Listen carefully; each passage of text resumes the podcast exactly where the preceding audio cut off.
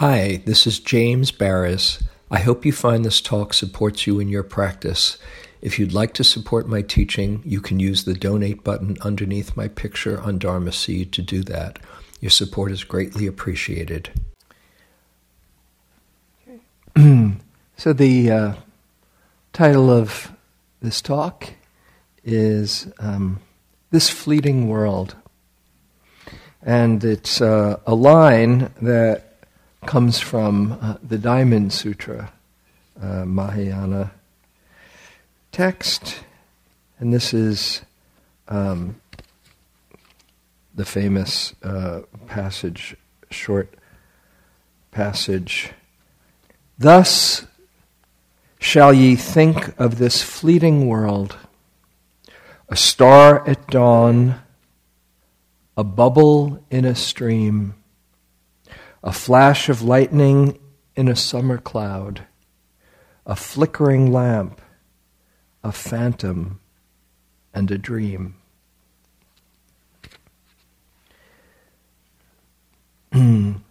this fleeting world.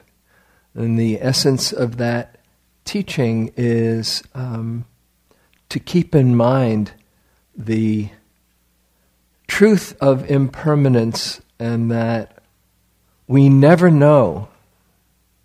We never know how long we have here.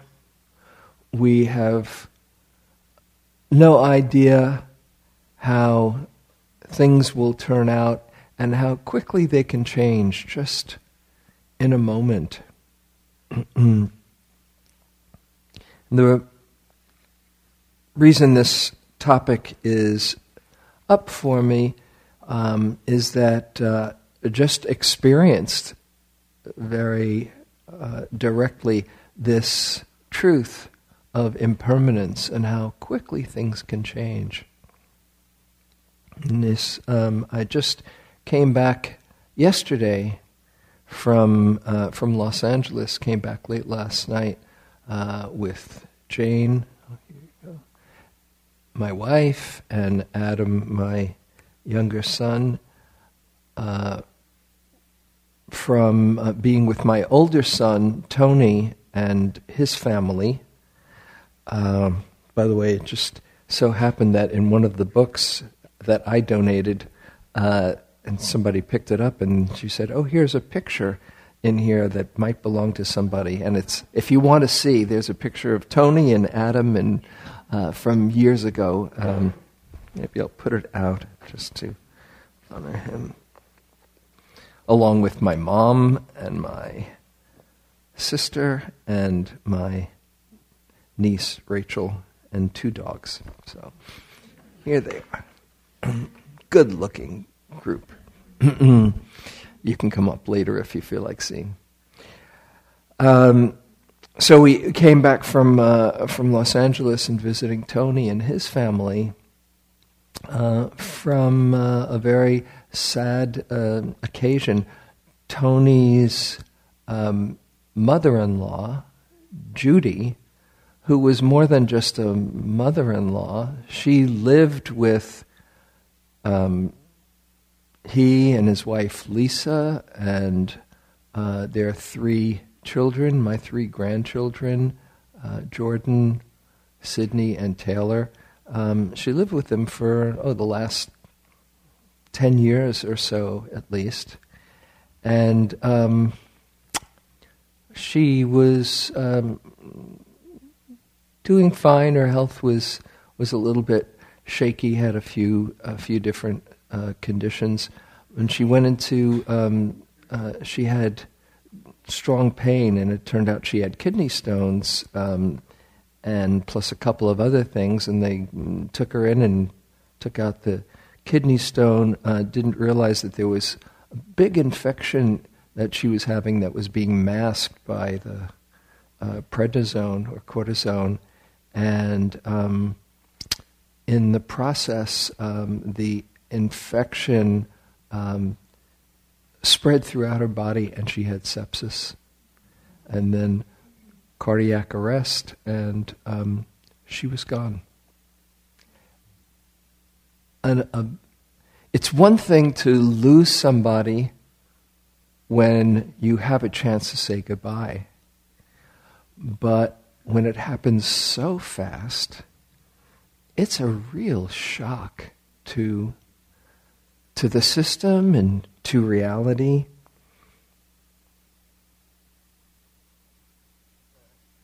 And uh, so we had the the memorial service and the, the burial yesterday, and I flew down, and I was uh, very honored that um, Tony and his family asked if I would uh, perform the uh, the service, um, which I did.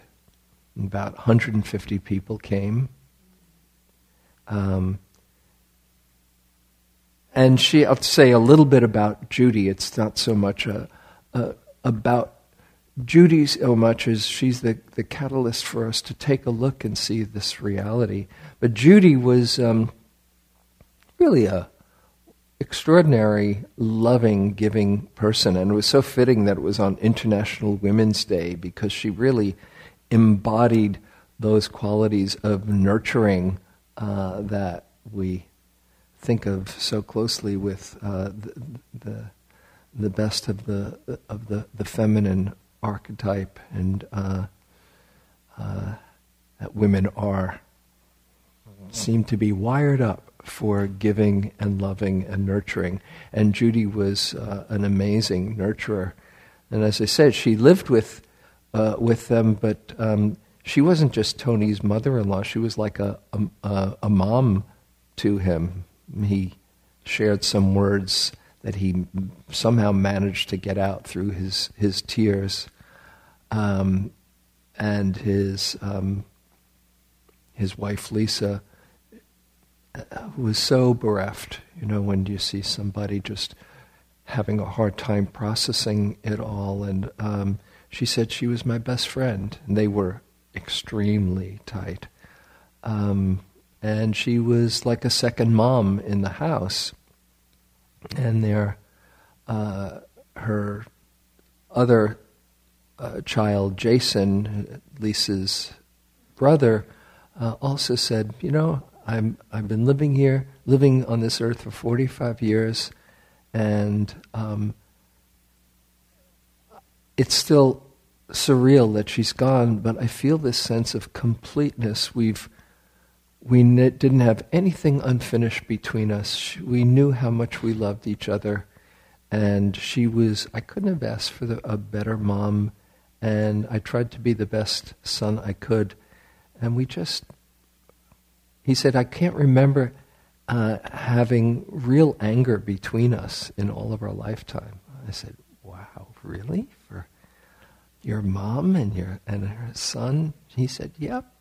So it was it was pretty impressive. And let me see a, a few other things before I um, leave. Twenty one years she was married to her first husband Ralph, Lisa's father, um, who was a really good friend. He was there along with with uh, Tony and her brother and her brother's wife uh, and Jason, the the other son uh, at the at the deathbed. So there was Ralph holding her hand, her first husband of 21 years, and her second husband, who passed away about 10 years or so ago. She was also married to for 21 years, and just an incredibly uh, devoted, loving uh, relationship.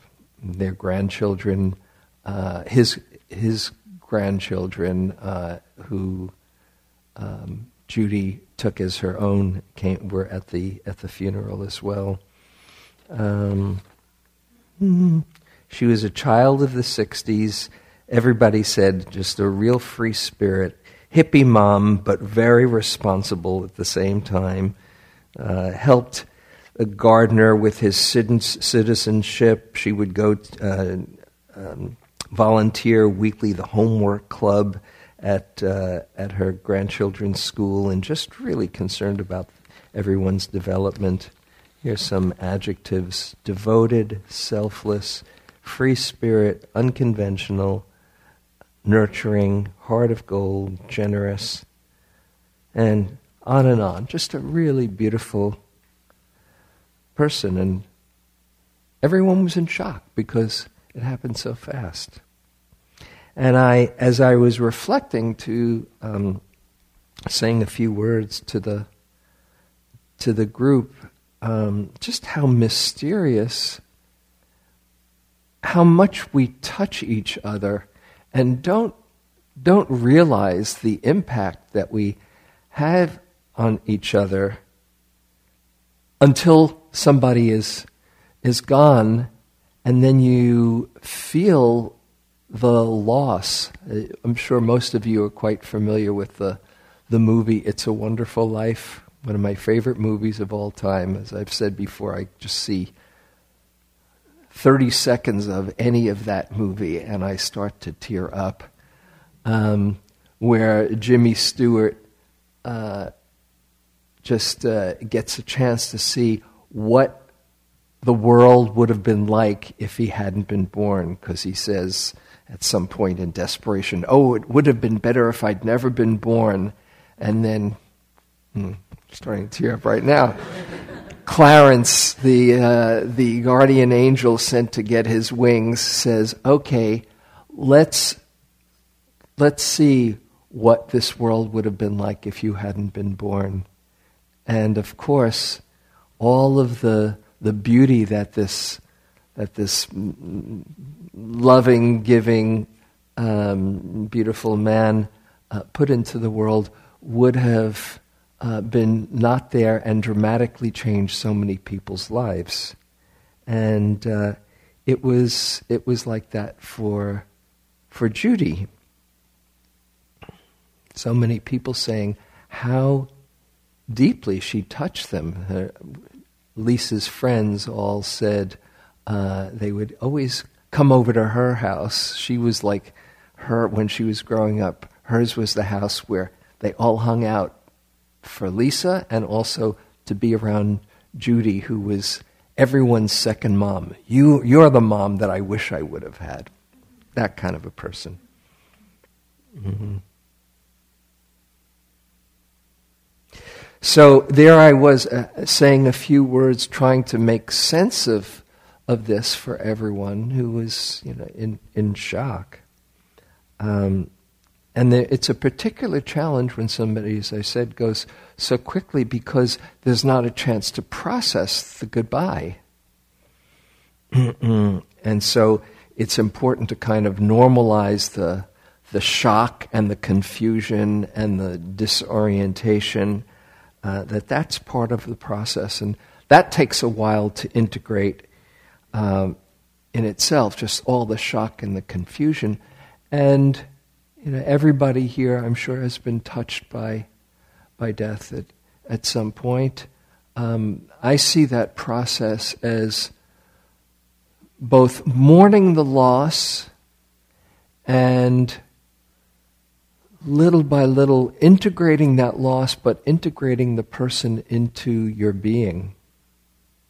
So that rather than uh, just thinking of them and mourning them and wishing they were here, seeing that little by little the ways that they've touched you are living through you.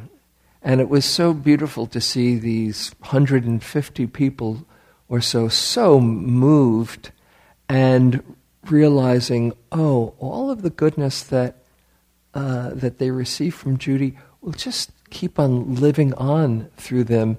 What a wonderful way to honor somebody's life and to really honor their legacy.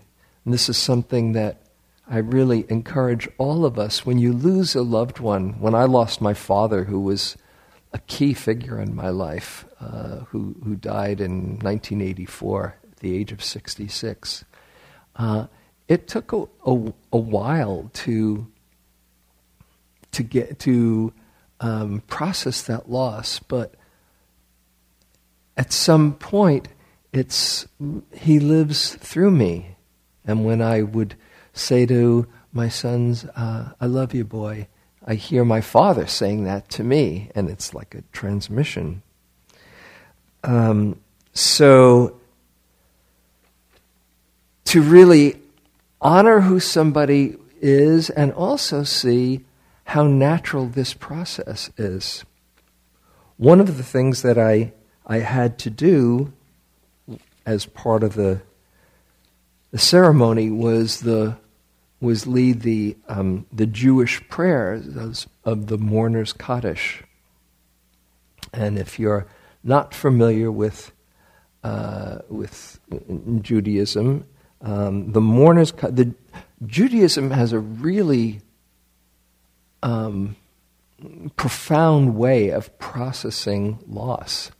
It's a big thing, the mourning, mourning someone, and you say the Kaddish, this prayer, which I'll I'll share in English. You say it um, each day for a year. The the child the child or children of of the the deceased. Say the mourner's Kaddish each day for a year. And when you're saying it in a room full of people, you always say it with others, supposed to have at least 10 people saying it with you because it's something that connects us all, that we all go through together. And, and uh, for a year, you have this, uh, this process. The first seven days are called, you, you do what's called sitting Shiva, where you're mourning and people come and, uh, and speak to you and support you and remind you of uh, and, and share your loss with them. So there's definitely the mourning part. And in fact, another element of, the, of somebody leaving is that uh, you tear a piece of cloth in now in the uh, uh, in the cemeteries, in the, the Jewish cemeteries, you get a little, uh, those closest get a little piece of cloth on a pin, and at the appropriate time, you tear the cloth.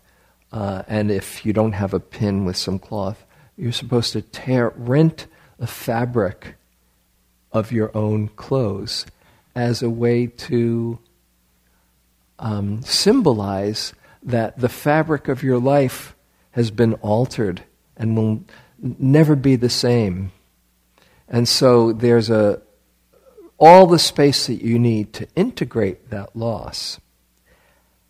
And this is the mourner's Kaddish. I'll read it to you in English. It's very interesting.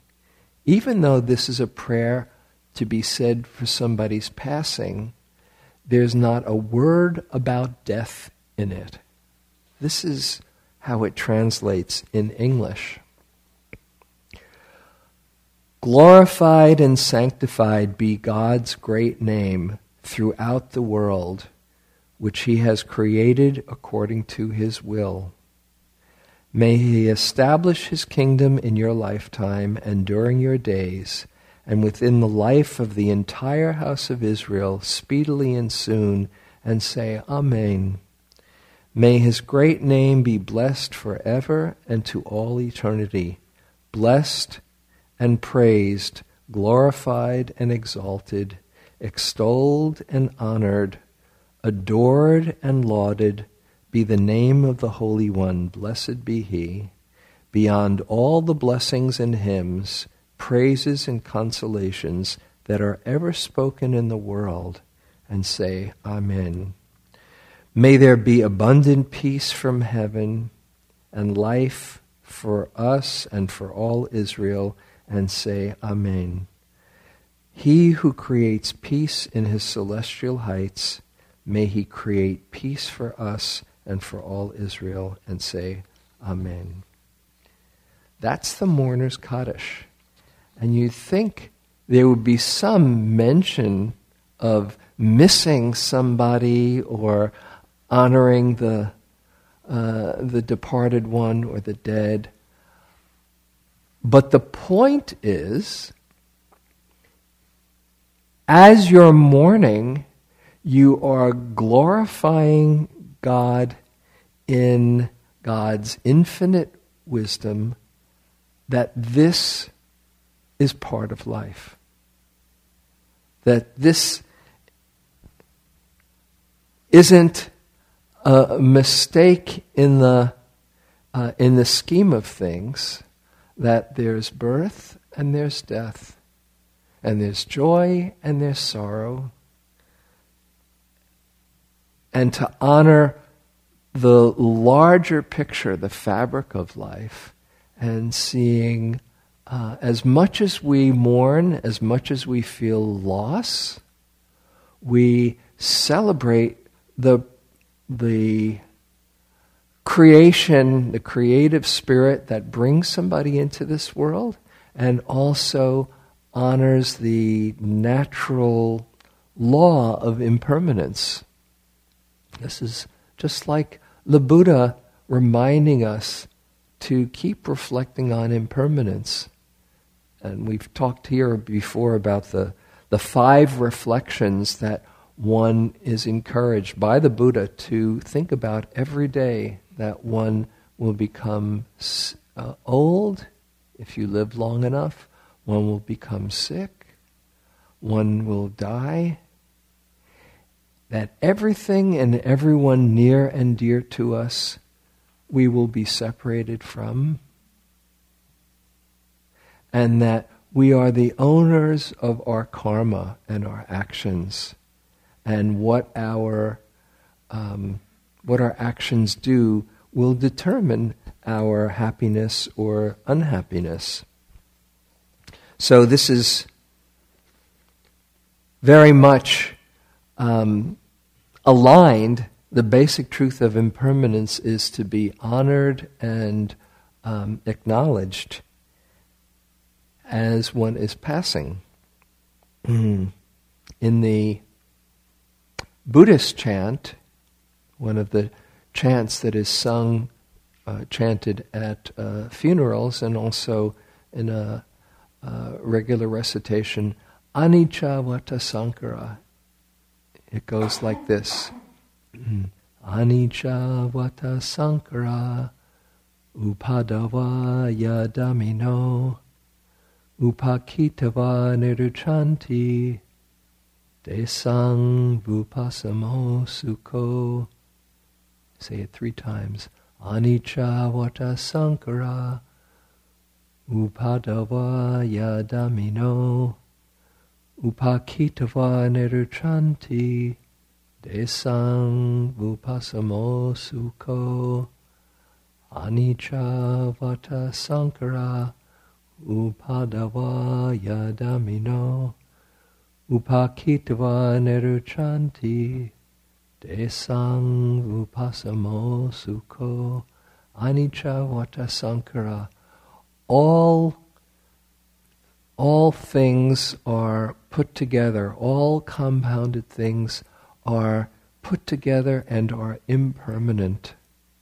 Anicca, impermanence. Uh, upadavaya damino, uh, they have the nature to arise and pass away. Desang vupasamo sukho. One who truly understands this, one who lives in harmony with this truth, knows the highest happiness.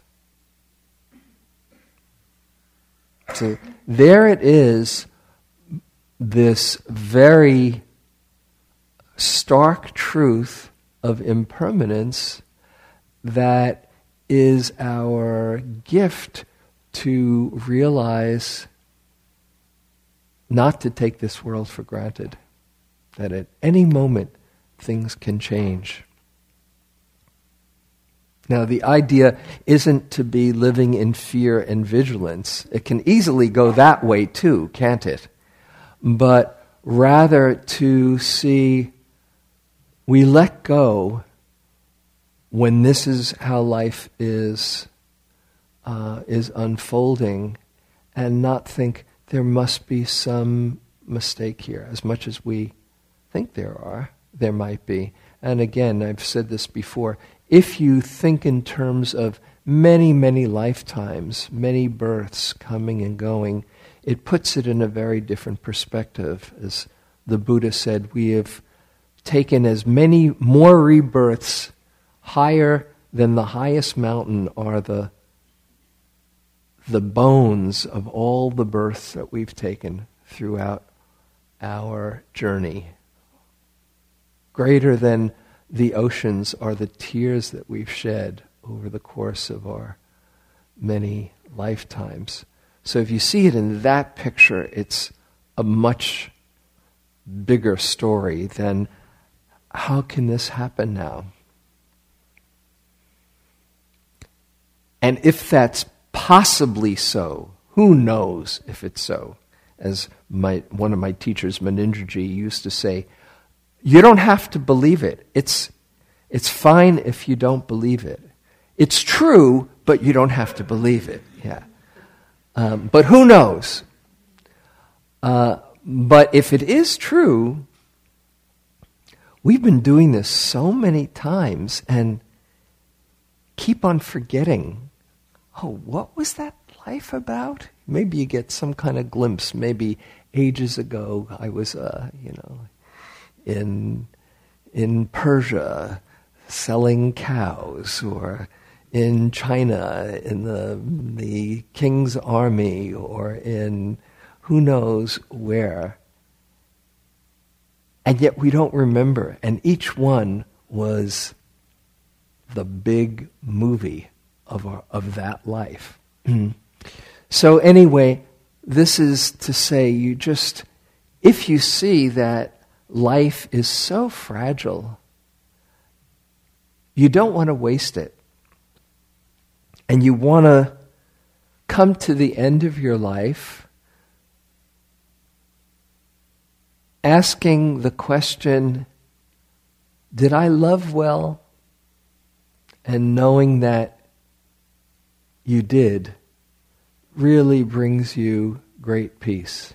Did I love well? Did I do everything that uh, I could have in this lifetime or the what I was meant to do? Sometimes when I'm at somebody's bedside and, and they're they're in their transition, which is a very um, privileged experience. How many people have been uh, by someone's bedside as they've died.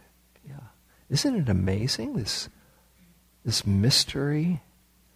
Uh, when I'm there, whether or not they're conscious or have any kind of consciousness, there's something that they that they take in, and if it's true, uh, I'll just keep on saying, "You've done your life really well.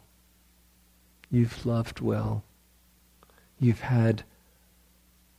a very positive impact in this world and all the people that you've touched. And just keep on reminding you did it well, you did what you were meant to do here, and and now it's time to uh, to come to the completion.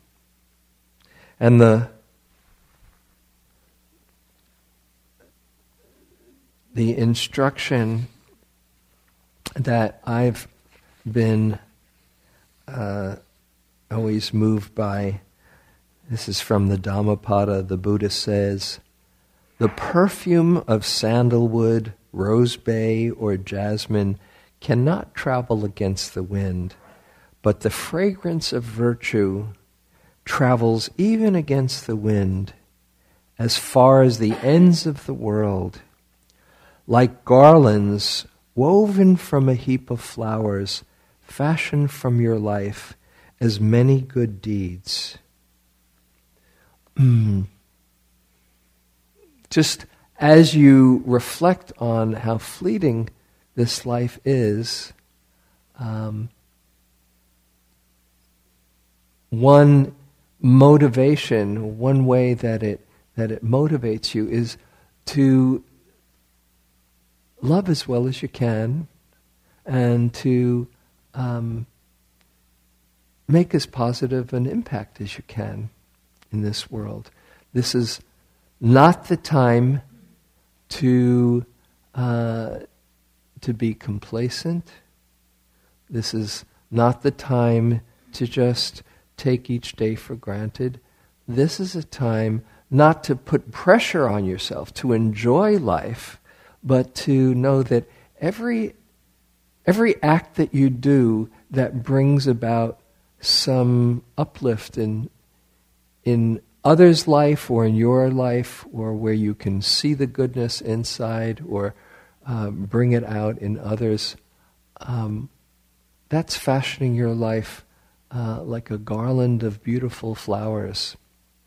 And when you come to the end of your life, saying, okay, I think I did it well. So I'll just um, close and then we can uh, open up to um, exploring this together. Um, with the Tibetan, uh, the words that uh, I love from the Tibetan Book of the Dead, that I, I often uh, do read to somebody, if they're Buddhist particularly, to remind them who they are. And this is, by the way, this is a book called Teachings of the Buddha. It's a kind of collection of the Buddha's greatest hits uh, that Jack Kornfield and, and, Gil Fronsdal put together, Shambhala um, publication. And here's the passage that um, one reads uh, when one dies for, uh, to somebody who's died for about 49 days. You remind them as they're going through their journey who they are. So this is what is read. Remember the clear light, the pure, clear white light from which everything in the universe comes, to which everything in the universe returns, the original nature of your own mind, the natural state of the universe unmanifest. Let go into the clear light. Trust it. Merge with it. It is your own true nature. It is home. The visions you may experience exist within your consciousness.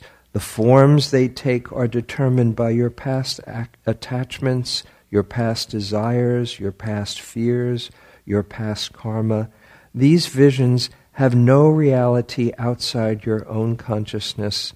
No matter how frightening some of them may seem, they cannot hurt you. Just let them pass through your consciousness. They will all pass in time. No need to become involved with them. No need to become attracted to the beautiful visions. No need to be repulsed by the frightening ones. No need to be seduced or excited by the sexual ones. No need to be attached to them at all. Just let them pass.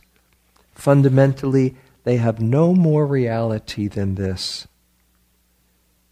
Remember these teachings. Remember the clear light, the pure, bright, shining white light of your own nature. It is deathless. If you can look into the visions, you can experience and recognize that they are composed of the same pure, clear white light as everything else in the universe. No matter where or how far you wander, the light is only a split second, a half breath away. It is never too late to recognize the clear light. Let go. Trust it. Merge with it. It is your own true nature. It is home.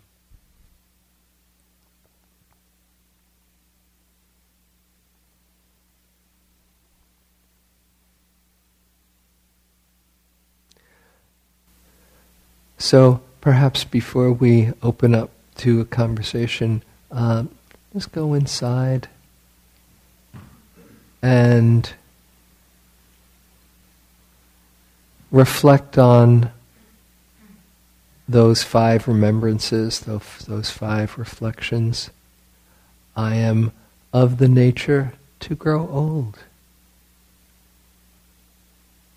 This body is not beyond aging.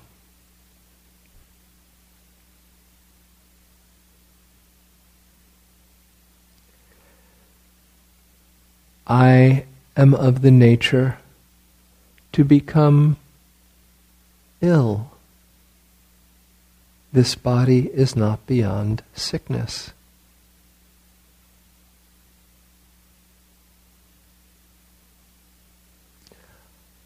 I am of the nature to die. This body is not beyond death.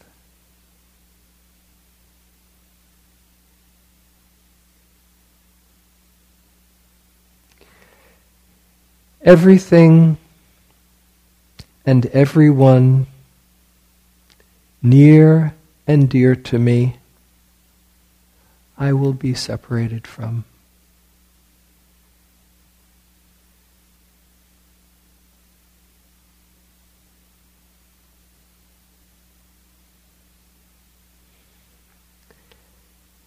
I am the owner of my karma.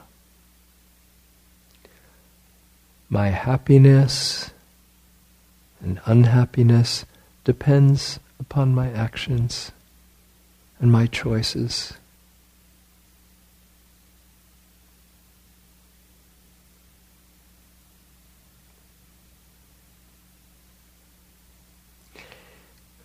And with that reflection, getting in touch with this fleeting world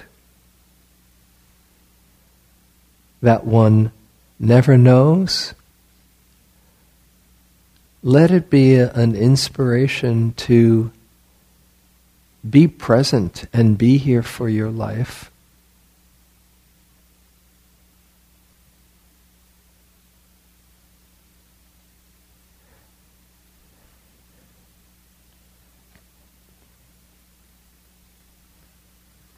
And to fashion from your life as many good deeds like garlands woven from a heap of flowers.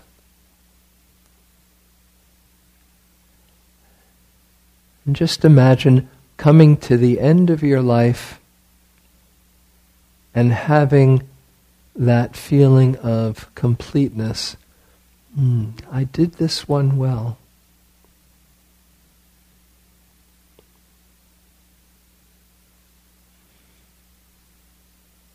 And reflecting on all the people and all the beings and the way you've contributed to uh, this world. Just out of your goodness of heart, your consciousness, your love, your compassion, your wisdom.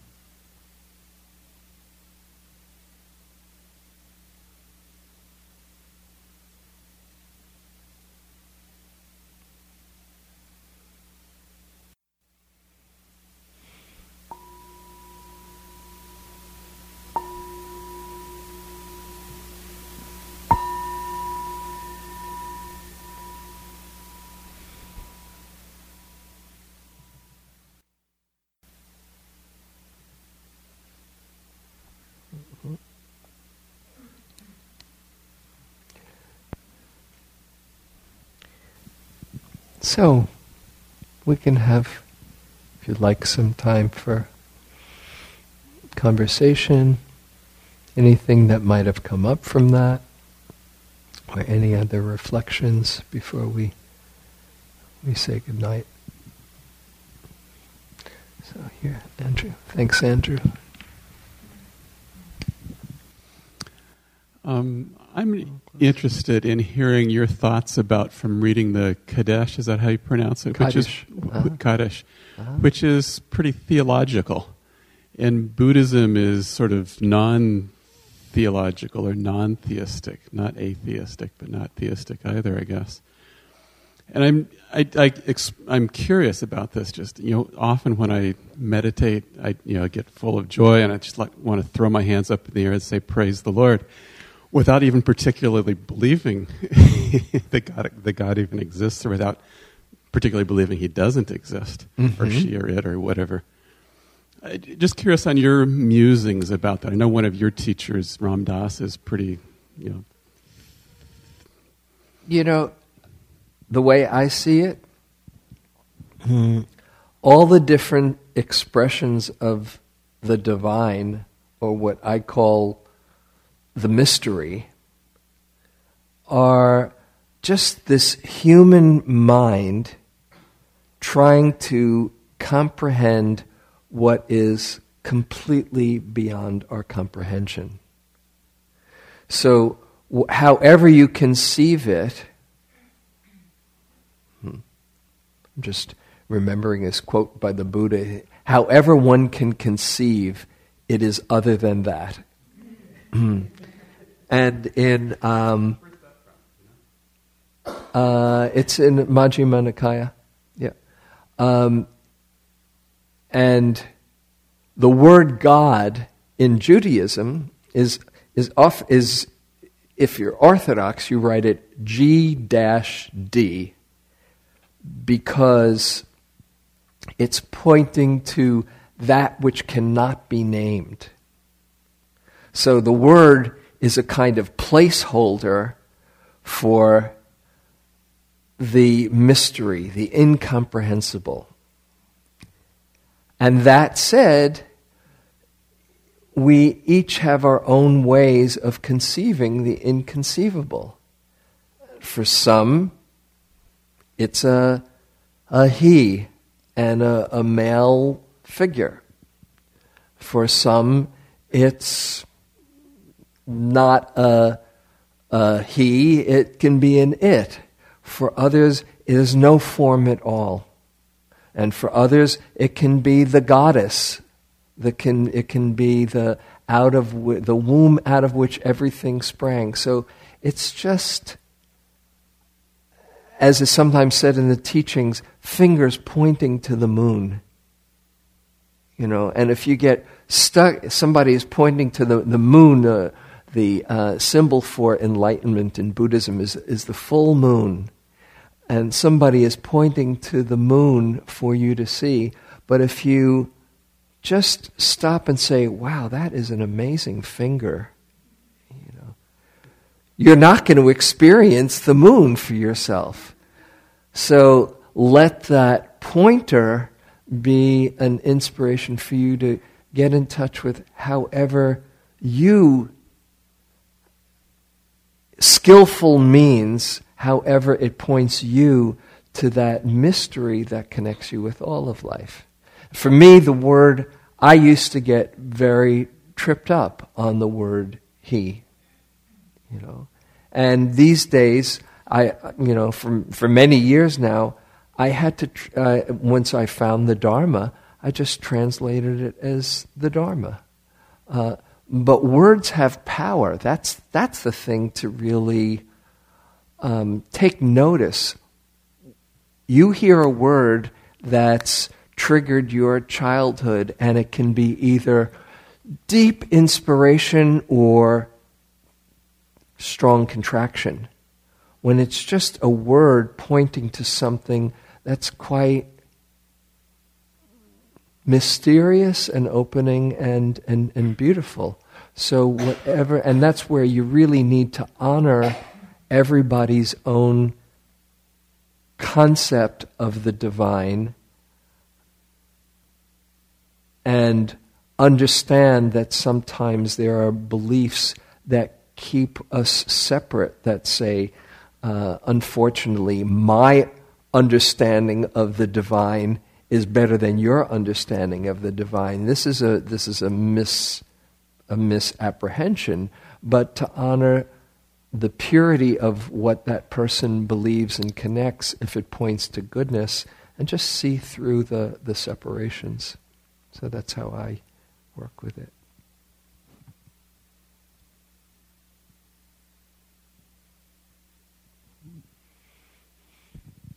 So much can. I remember having this um, uh, this picture book Bible when I was a kid, and there was God, kind of like, you know, the Michelangelo in the Sistine Chapel, you know, only maybe he, he, he wasn't quite as beneficent as, as that. He had this big beard and this, he was really powerful and scary. For me, it put the fear of God in me, not the love of God. It was more the fear of God and saying, okay, you're going to have a good day and you're, you're not. And, and so it, it didn't, it was, it took me a while to get, get past that and see, oh, the word God is really beautiful if you can translate it in a way that, that, that touches you.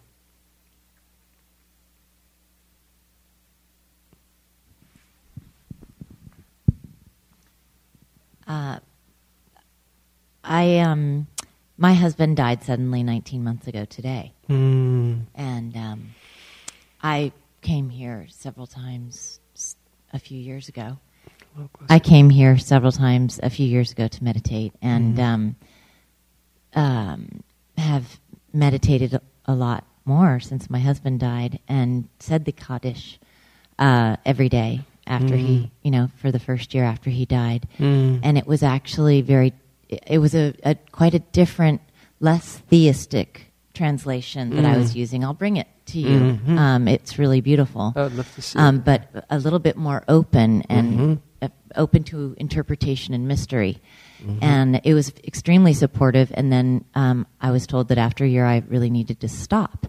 Um, and it was hard to let go of saying mm. the Kaddish every day mm. because it it connected me.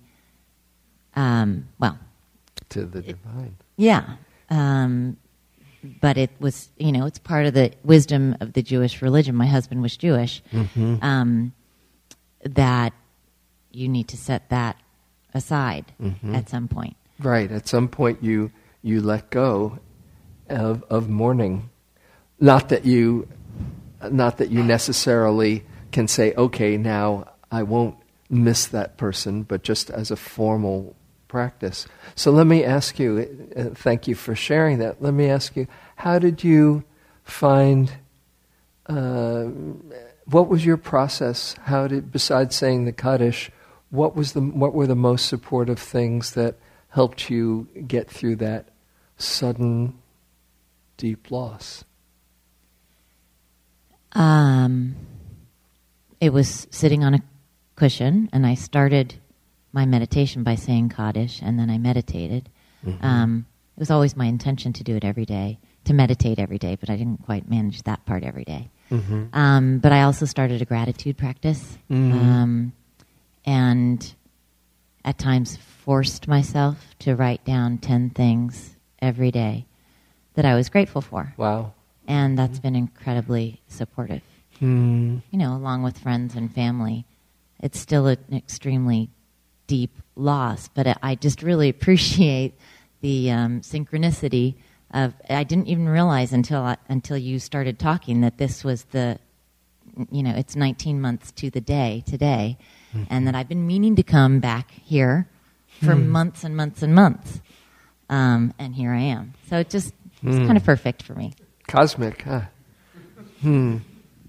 Thank you. Yeah, and it's there's no uh, there's no right to the um, uh, to your grieving process. No right way to do it. There's no you know oh this is how it's supposed to be. Everybody has their own way, but uh, this is part of the curriculum that we all are asked to do.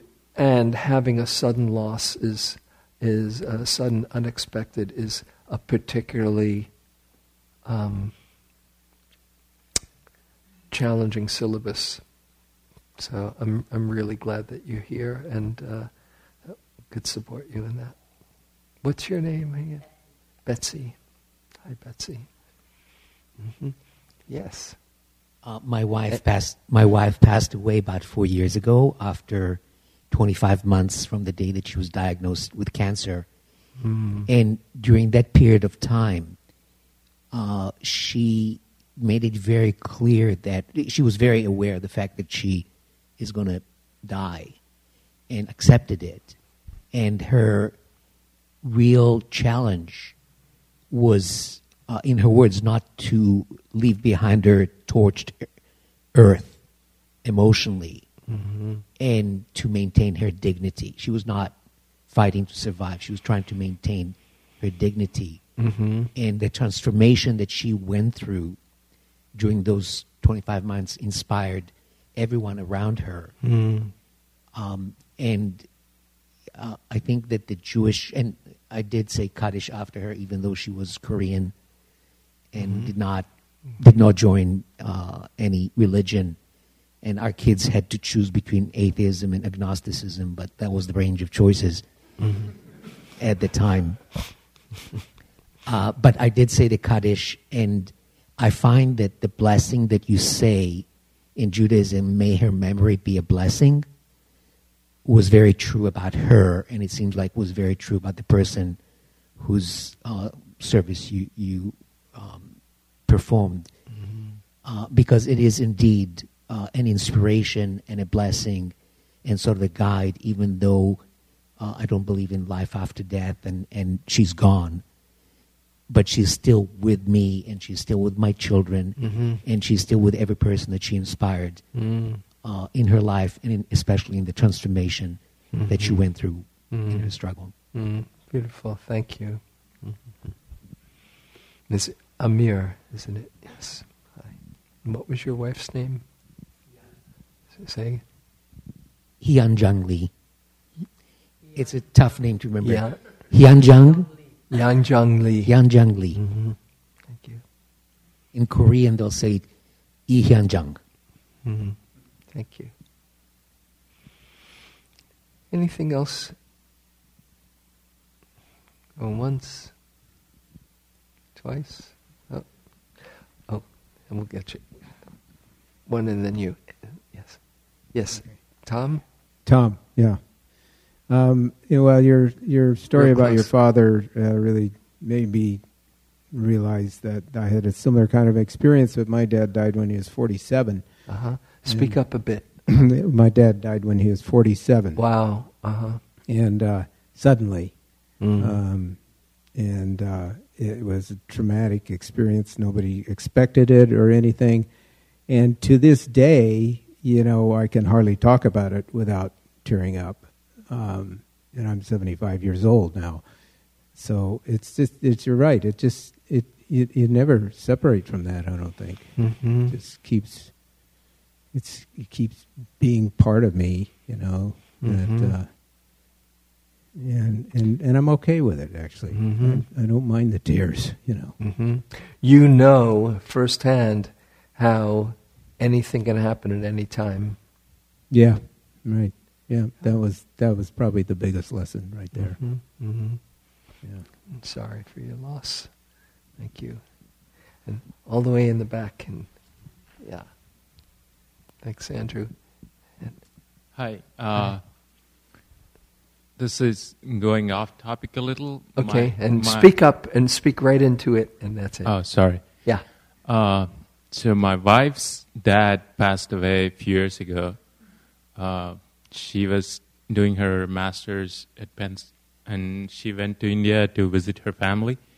And one day she uh, went to her uh, college to say hi to her professors uh, during her bachelor years.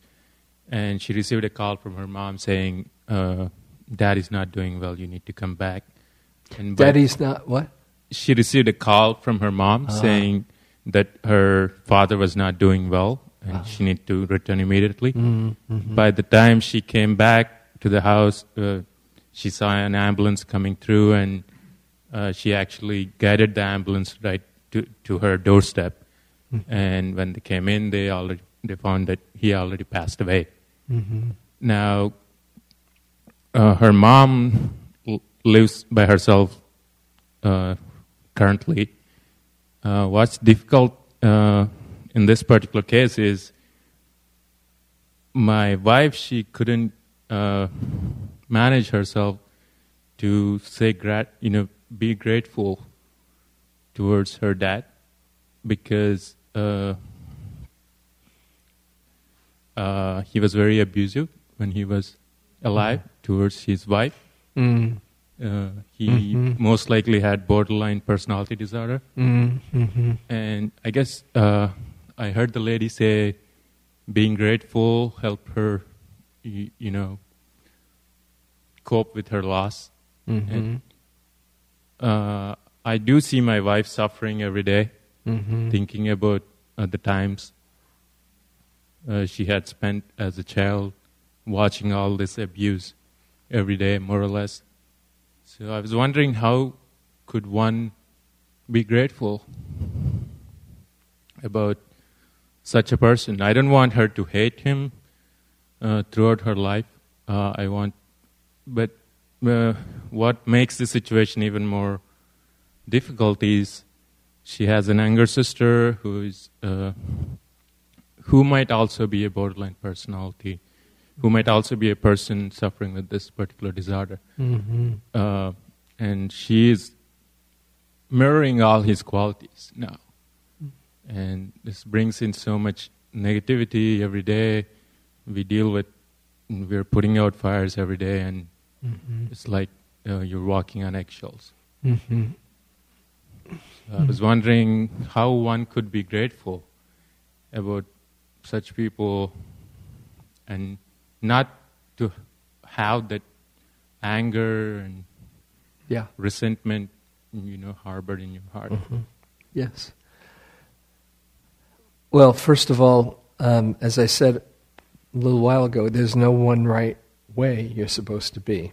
And when you've been harmed and hurt, um, gratitude isn't an appropriate response. But somehow, it depends if you have the uh, exposure and the um, support of teachings to somehow transform your anger and bitterness not into gratitude, into perhaps compassion, understanding, and seeing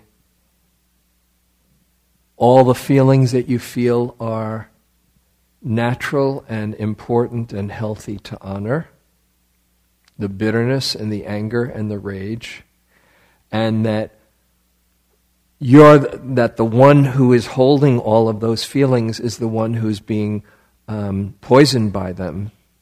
So it, it's kind of uh, it reminds me of uh, of, of this uh, very wise being who said uh, whose family was obliterated by the Nazis and and she somehow transmuted all her anger and her hate because she said I, they've taken everything away from me. They can't.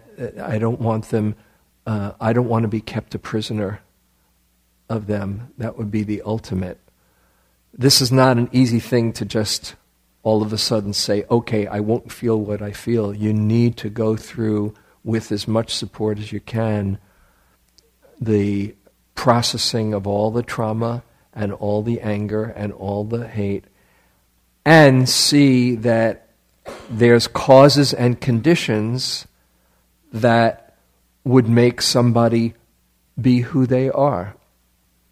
Just like there's causes and conditions that her sister has taken on certain qualities. It didn't come out of nowhere. And perhaps the same could be said for her father as well. That, who is it? Uh, Longfellow has this line. He said, If you could read the secret history of your enemies, you should find enough sorrow and suffering to disarm all hostility.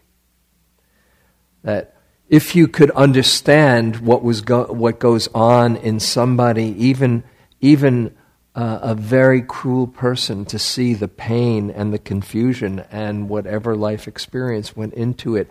Not that you say, okay, all is forgiven and everything is okay, but there's some kind of an understanding that changes the bitterness into compassion, first for yourself and then for the other, because we're the ones that are poisoned by our own anger and rage.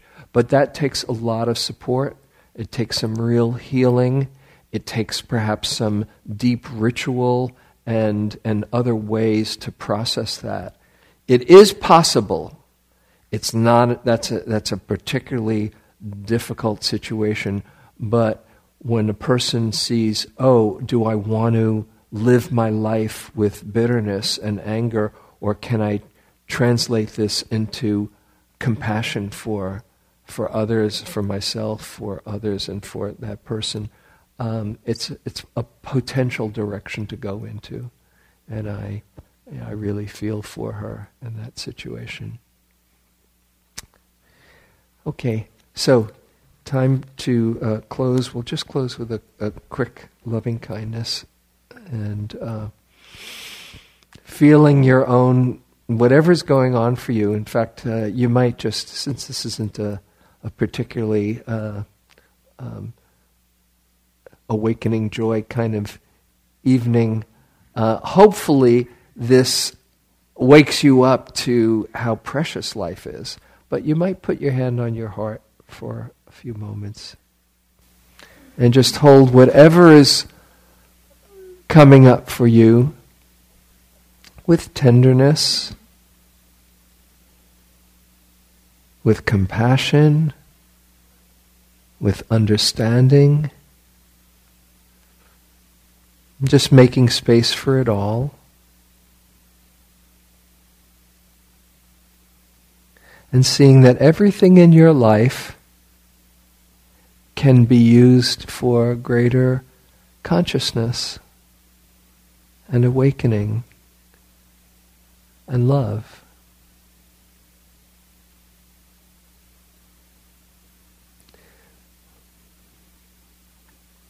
May I see through my fears and confusion and learn to share my love well. May I grow in compassion and wisdom and appreciate the preciousness of this lifetime being alive right now.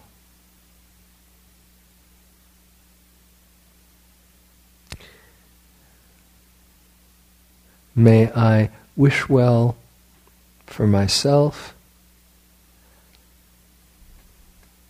and send it out to be shared with all beings. May all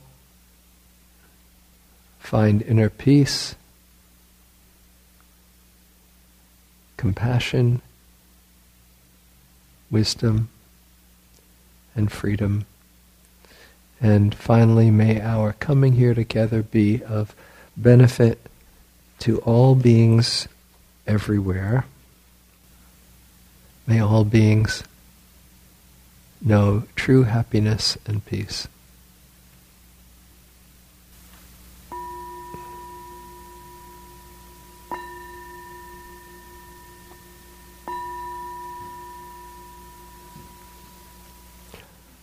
Thank you very much. Have a great week.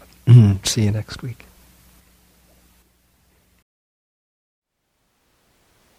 Thank you for listening. To learn how you can support the teachers and Dharma Seed, please visit dharmaseed.org slash donate.